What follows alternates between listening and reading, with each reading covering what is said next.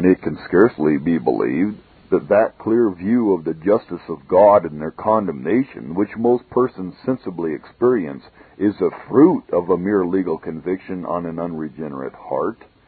For this view of God's justice is not merely of the fact that this is his character, but of the divine excellency of his attributes, which is accompanied with admiration of it, and a feeling of acquiescence or submission.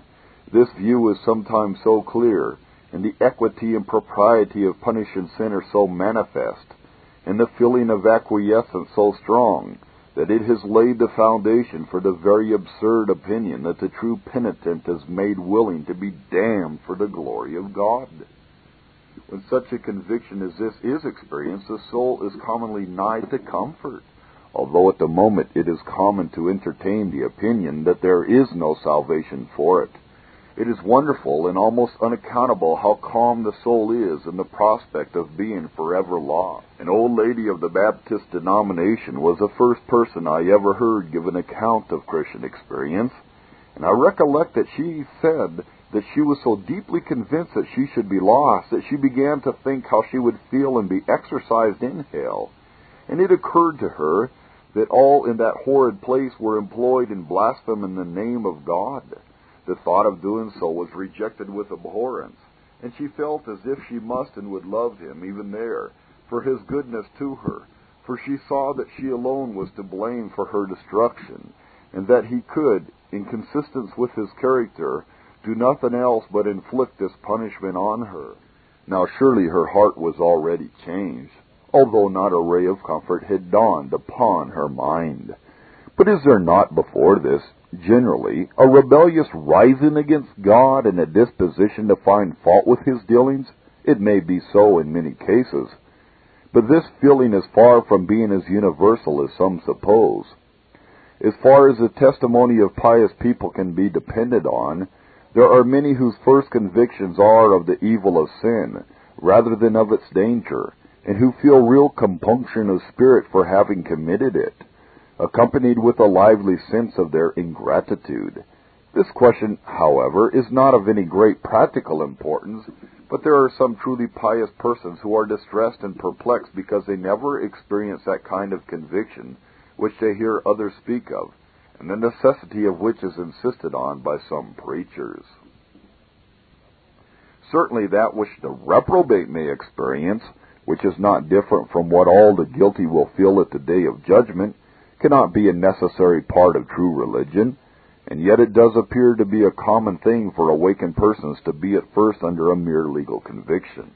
Though man in his natural state is spiritually dead, that is, entirely destitute of any spark of true holiness, yet is he still a reasonable being, and has a conscience by which he is capable of discerning the difference between good and evil, and of feeling the force of moral obligation by having his sins brought clearly before his mind and his conscience awakened from its stupor, he can be made to feel what his true condition is as a transgressor of the holy law of God.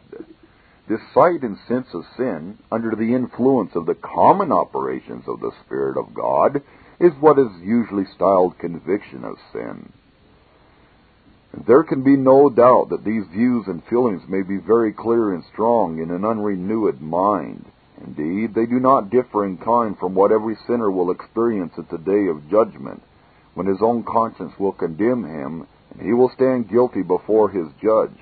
But there is nothing in this kind of conviction which has any tendency to change the heart or make it better.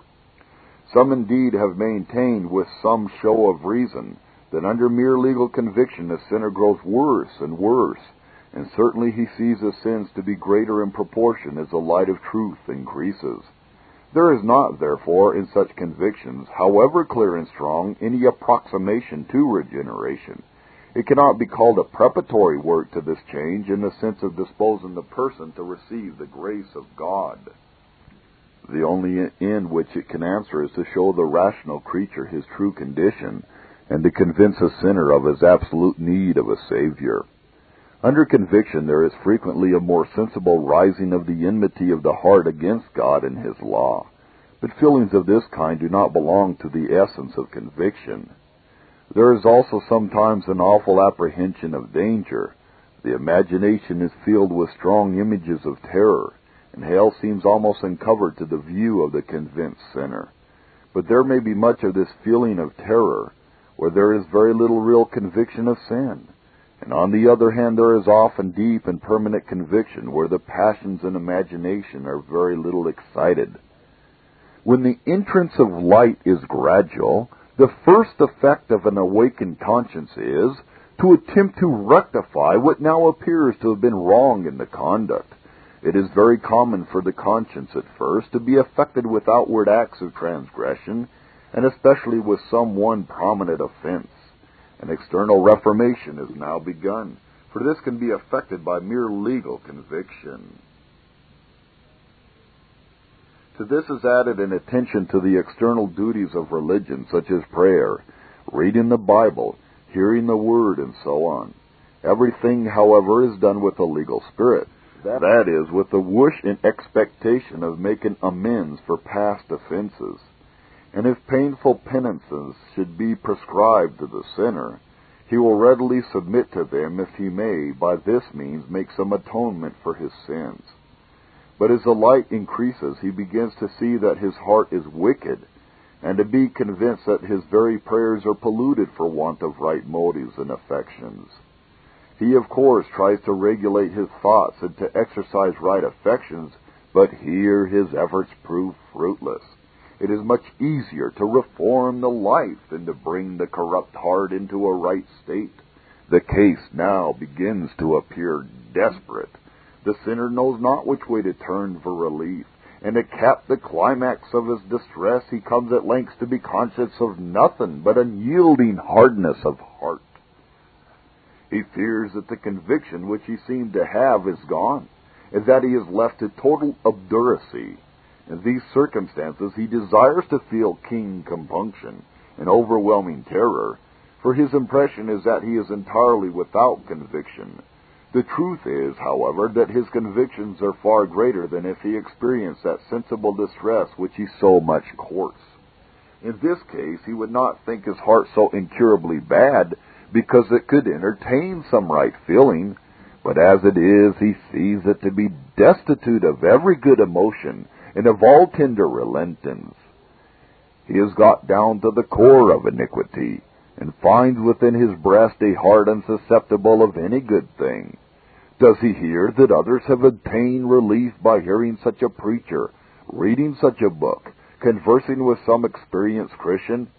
He resorts to the same means, but entirely without effect.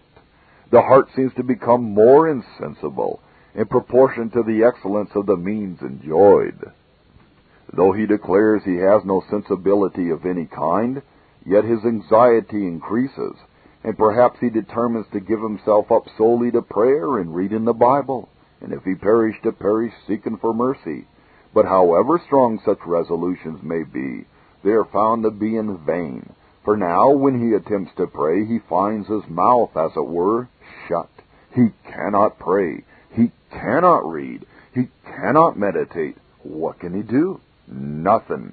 He has come to the end of his legal efforts and the result has been the simple, deep conviction that he can do nothing.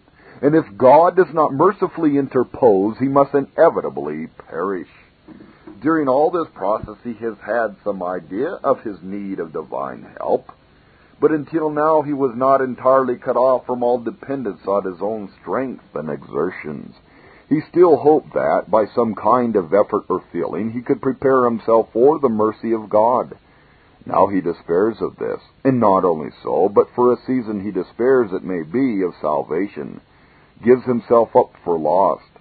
I do not say that this is a necessary feeling by any means, but I know that it is a very natural and by no means uncommon in real experience. But conviction having accomplished all that it is capable of effecting, that is, having emptied the creature of self-dependence and self-righteousness, and brought him to the utmost extremity, even to the borders of despair, it is time for God to work. The proverb says, man's extremity is God's opportunity. So it is in this case, and at this time it may reasonably be supposed the work of regeneration is wrought, for a new state of feeling is now experienced. Upon calm reflection, God appears to have been just and good in all his dispensations. The blame of its perdition the soul fully takes upon itself, acknowledges its ill desert, and acquits God. Against thee, and thee only, have I sinned, and done this evil in thy sight, that thou mightest be justified when thou speakest, and be clear when thou judgest. The sinner resigns himself into the hands of God and yet it is convinced that if he does perish, he will suffer only what his sins deserve. He does not fully discover the glorious plan according to which God can be just and the justifier of the ungodly who believe in Jesus Christ.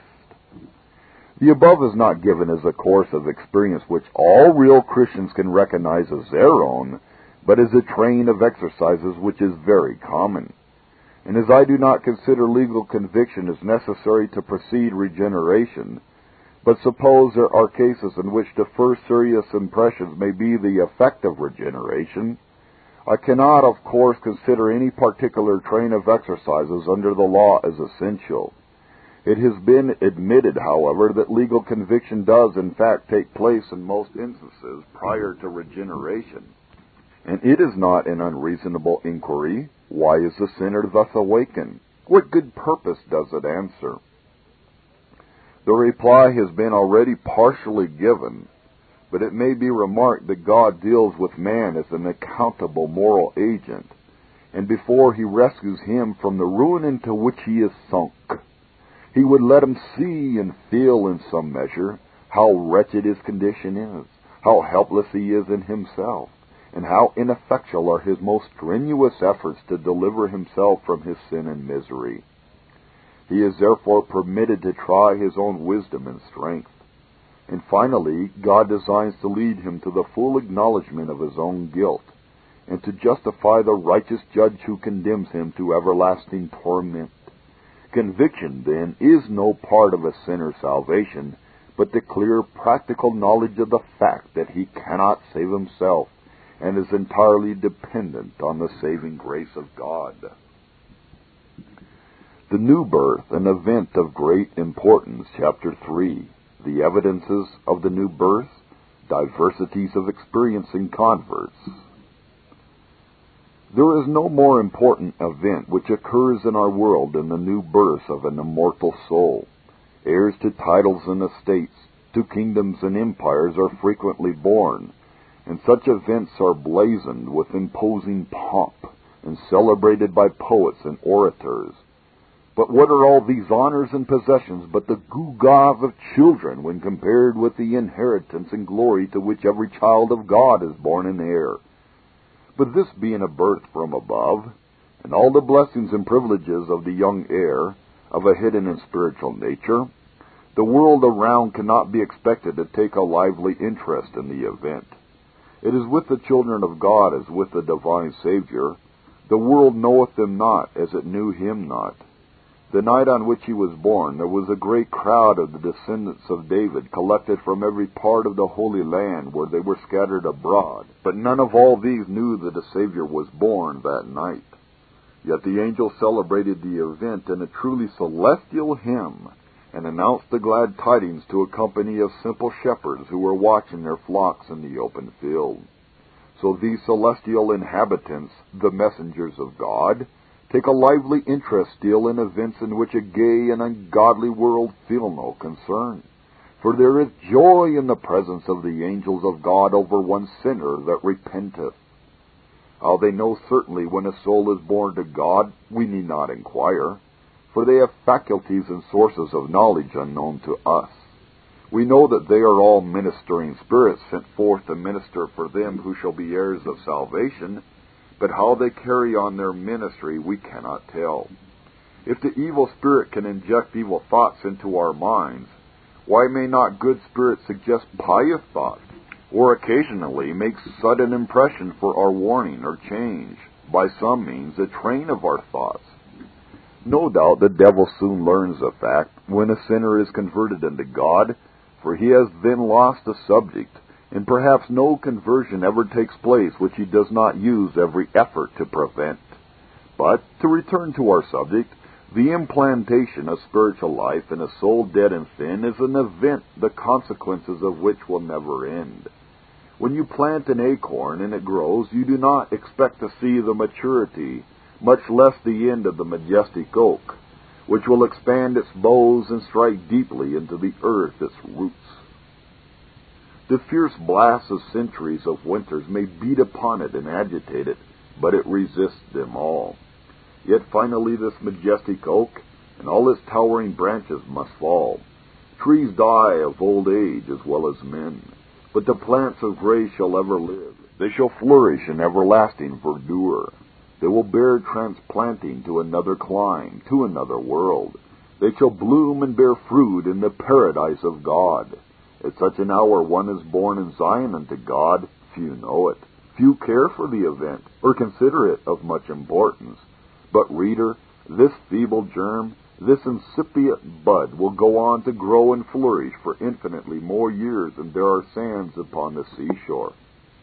To drop the figure, this renewed soul will be seen and known among the saints in heaven, and assisting in the never ceasing songs of those surrounding the throne of God and the Lamb, millions of ages hereafter.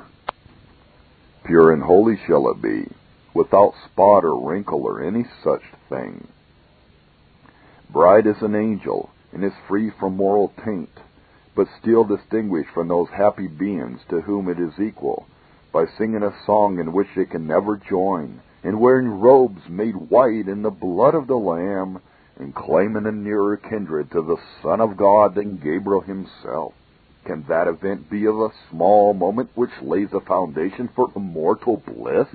for eternal life? Let us then patiently and impartially inquire into some of the circumstances and evidences of the new birth. And here I cannot but remark that among all the preposterous notions which a new and crude theology has poured forth so profusely in our day, there is none more absurd than that a dead sinner can beget new life in himself. The very idea of a man's becoming his own father in the spiritual regeneration is as unreasonable as such a supposition in relation to our first birth. Away with all such soul destroying, God dishonoring sentiments, which were born not of blood, nor of the will of the flesh, nor of the will of man, but of God, born of the Spirit. And you hath He quickened who were dead in trespasses and sins. But who can trace the work of the Spirit in this wonderful renovation? Can we tell how our bones and sinews were formed in our mother's wombs? Surely, then, there must be mystery in the second birth. As our Lord said to Nicodemus when discoursing on this very subject, If I have told you earthly things, and you believe not, how shall you believe if I tell you of heavenly things? The wind bloweth where it listeth, Thou hearest the sound thereof, but canst not tell whence it cometh, and whither it goeth. There are, doubtless, great diversities in the appearances of the motions and actings of spiritual life in its incipient stages. The agent is the same, the deadness of the subject the same, the instrument the same, and the nature of the effect the same in every case. But still there are many differing circumstances which cause a great variety in appearance and expression, such as the degree of vigor and the principle of life communicated. I know, indeed, that there are some who entertain the opinion that the new creature as it comes from the hand of God, if I may so speak, is in all respects identical or of equal value. But this is not the fact. There is as much difference in the original vigor of spiritual as of natural life. Now, who does not perceive what a remarkable difference this will make in all the actings and external exhibitions of this principle?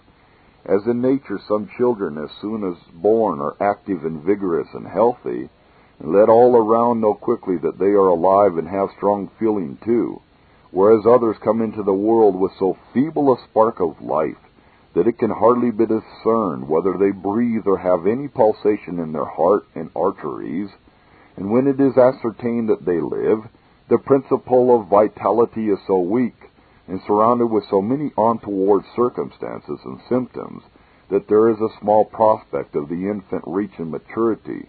Just so it is in the new birth. Some are brought at once into the clear light of day. They come out of darkness into the marvelous light of the gospel. Old things are consequently passed away, and all things are become new. The change is most obvious and remarkable. They are as if introduced into a new world. The Sun of Righteousness has risen upon them with an intervening cloud. Their perception of divine things is so new and so clear that they feel persuaded that they can convince others and cause them to see and feel as they do. Indeed, they wonder why they did not always see things in this light. They do not know why others do not see them as they do. Such persons can no more doubt of their conversion than of their existence. Such a case was that of Saul of Tarsus. Such also was the case of Colonel James Gardiner. Now this bright day may be clouded over, or it may not. In the case of the two persons mentioned, there does not seem ever to have arisen a passing cloud to create a doubt whether indeed they had been brought to enjoy the light of a heavenly day. But many a day which begins with an unclouded sun is deformed by dark and lowering clouds, and even agitated with tremendous storms before it closes. So it may be in the spiritual life. Some commence their pilgrimage under the most favorable auspices, and seem to stand so firmly on the mount that they are ready to say, I shall never be moved. Yet when their Lord hides his face, they are soon troubled, and may long walk in darkness, and enjoy no light or comfort. And commonly this change is brought about by our own spiritual pride and carelessness. The opinion commonly entertained that the most enormous sinners are the subjects of the most pungent convictions of sin and the most alarming terrors of hell is not correct. In regard to such, the commencement of a work of grace is sometimes very gradual, and the impressions apparently so slight that they afford very little ground of sanguine expectations of the result. On the other hand, some persons of an unblemished moral character, and who, from the influence of a religious education, have always respected religion and venerated its ordinances, when brought under conviction, are more terribly alarmed and more overwhelmed with distress than others whose lives have been stained by gross crimes. The Reverend John Newton, 1725 to 1807, when awakened to some sense of his sinful and dangerous condition, which occurred during a violent and long continued storm at sea, Though his judgment was convinced that he was the greatest of sinners, and he doubted whether it was possible for him to be saved, yet seems to have had no very deep feelings or agitating fears. He says, quote, It was not till long after, perhaps several years, when I had gained some clear views of the infinite righteousness and grace of Christ Jesus my Lord, that I had a deep and strong apprehension of my state by nature and practice, and perhaps till then I could not have borne the sight. So wonderfully does the Lord proportion the discoveries of sin and grace, for he knows our frame, and that if he were to put forth the greatness of his power, a poor sinner would be instantly overwhelmed and crushed as a moth. And though from this time there was a sensible change, and his mind was turned towards religion, yet it is evident from the history of his life as well as his experiences afterwards, this is John Newton, that grace existed during several years in the feeblest state of which we can well conceive. It appears so much so to himself that he warns all persons from considering his experience as a model for them. Quote, As to myself, every part of my case has been extraordinary. I have hardly met a single instance resembling it. Few, very few, have been rescued from such a dreadful state, and those few that have been thus favored have generally passed through the most severe convictions, and after the Lord has given them peace, their future lives have been usually more zealous, bright, and exemplary than common. End quote. Now this is the opinion which I think is taken up rather from theory than an observation of facts. I think that those persons who have been most conversant with exercised souls will say that there is no general rule here. that very pungent convictions and deep distress are found as frequently in those who have been preserved from outbreaking transgressions as in those noted for their immoralities. There seems, indeed, more reason for severe convictions in the latter case, but convictions are not uniformly proportioned to the magnitude of crimes. And in truth, we are incapable of comparing together the heinousness of the sins of different persons. The moral man, as we call him, may be the greater sinner of the two when weighed in the balances of the sanctuary.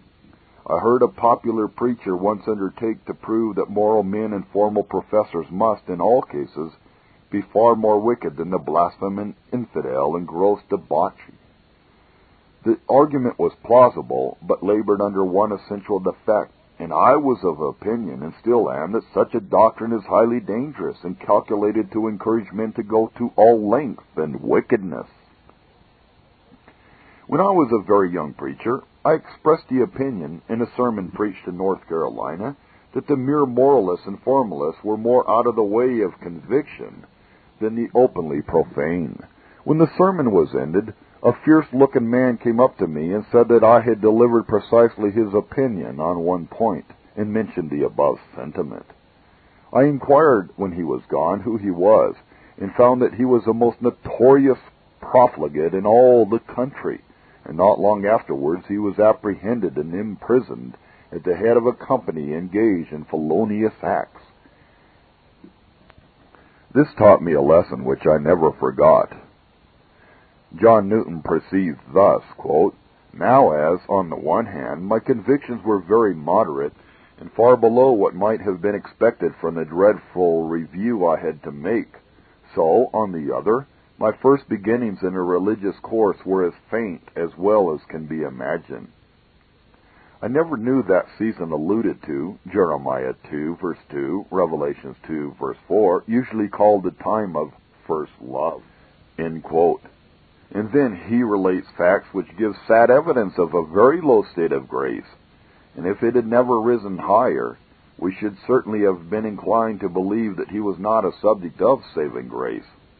But this leads me to remark a fact analogous to what is common in the natural world, that the infant which, when born, barely gives evidence of life, may not only grow to maturity, but in size and strength may far exceed those who commence life with more activity and vigor.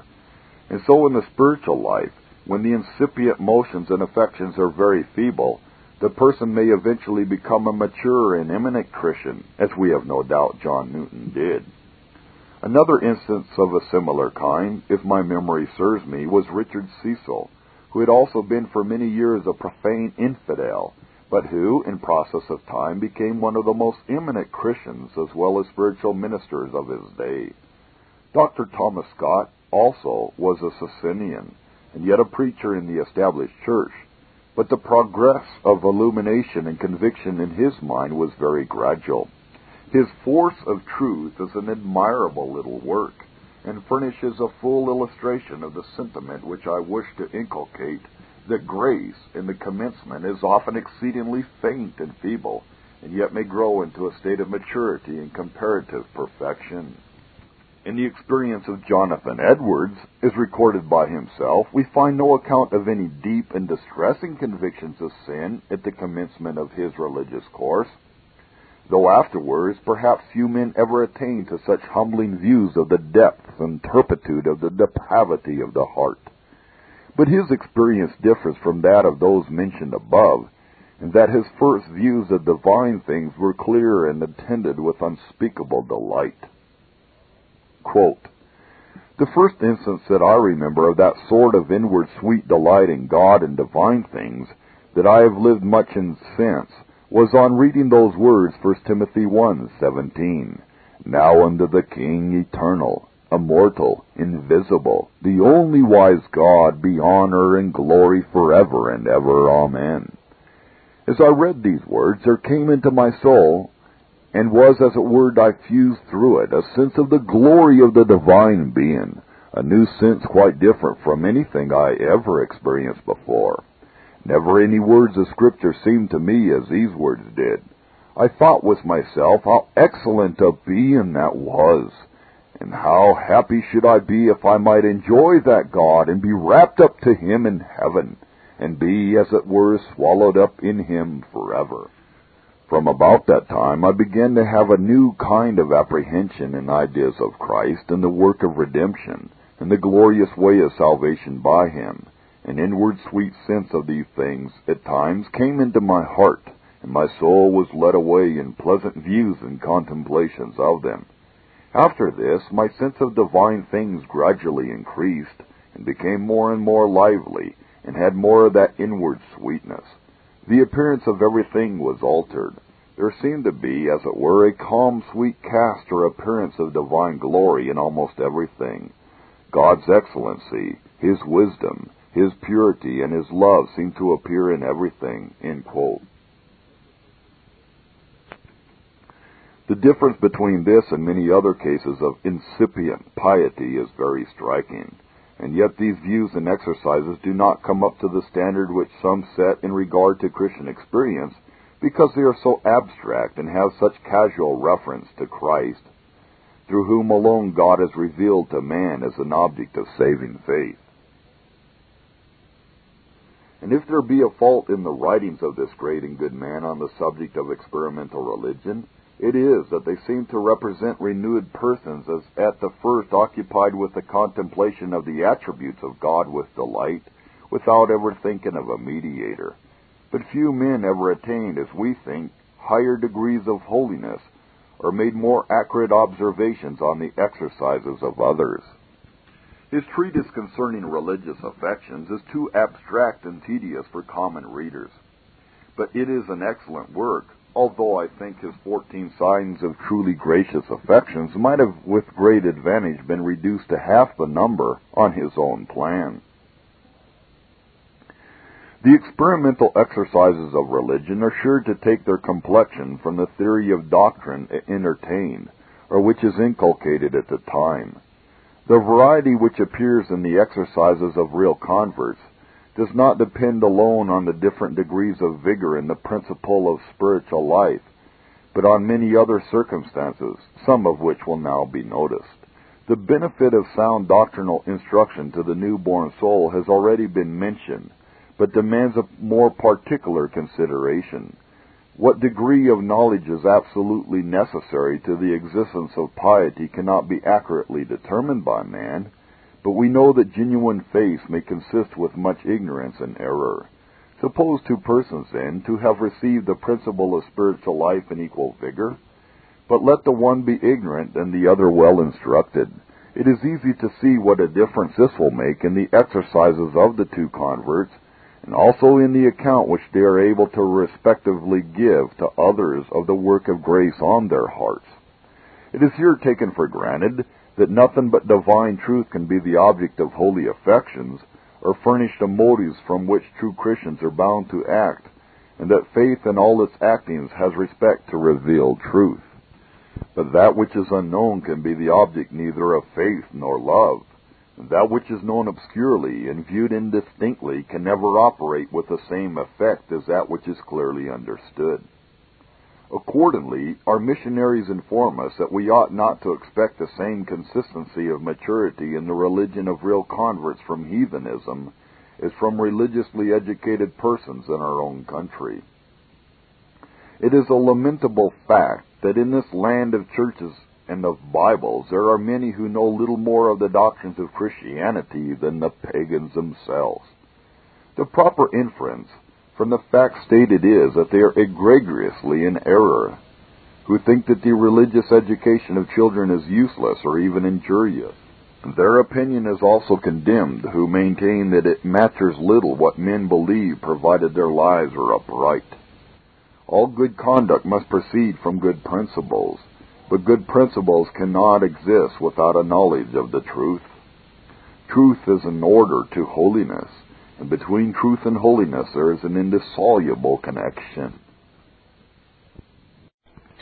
This Reformation audio track is a production of Still Waters Revival Books. SWRB makes thousands of classic Reformation resources available, free and for sale, in audio, video, and printed formats. Our many free resources, as well as our complete mail order catalog, containing thousands of classic and contemporary Puritan and Reformed books, tapes, and videos at great discounts, is on the web at www.swrb.com.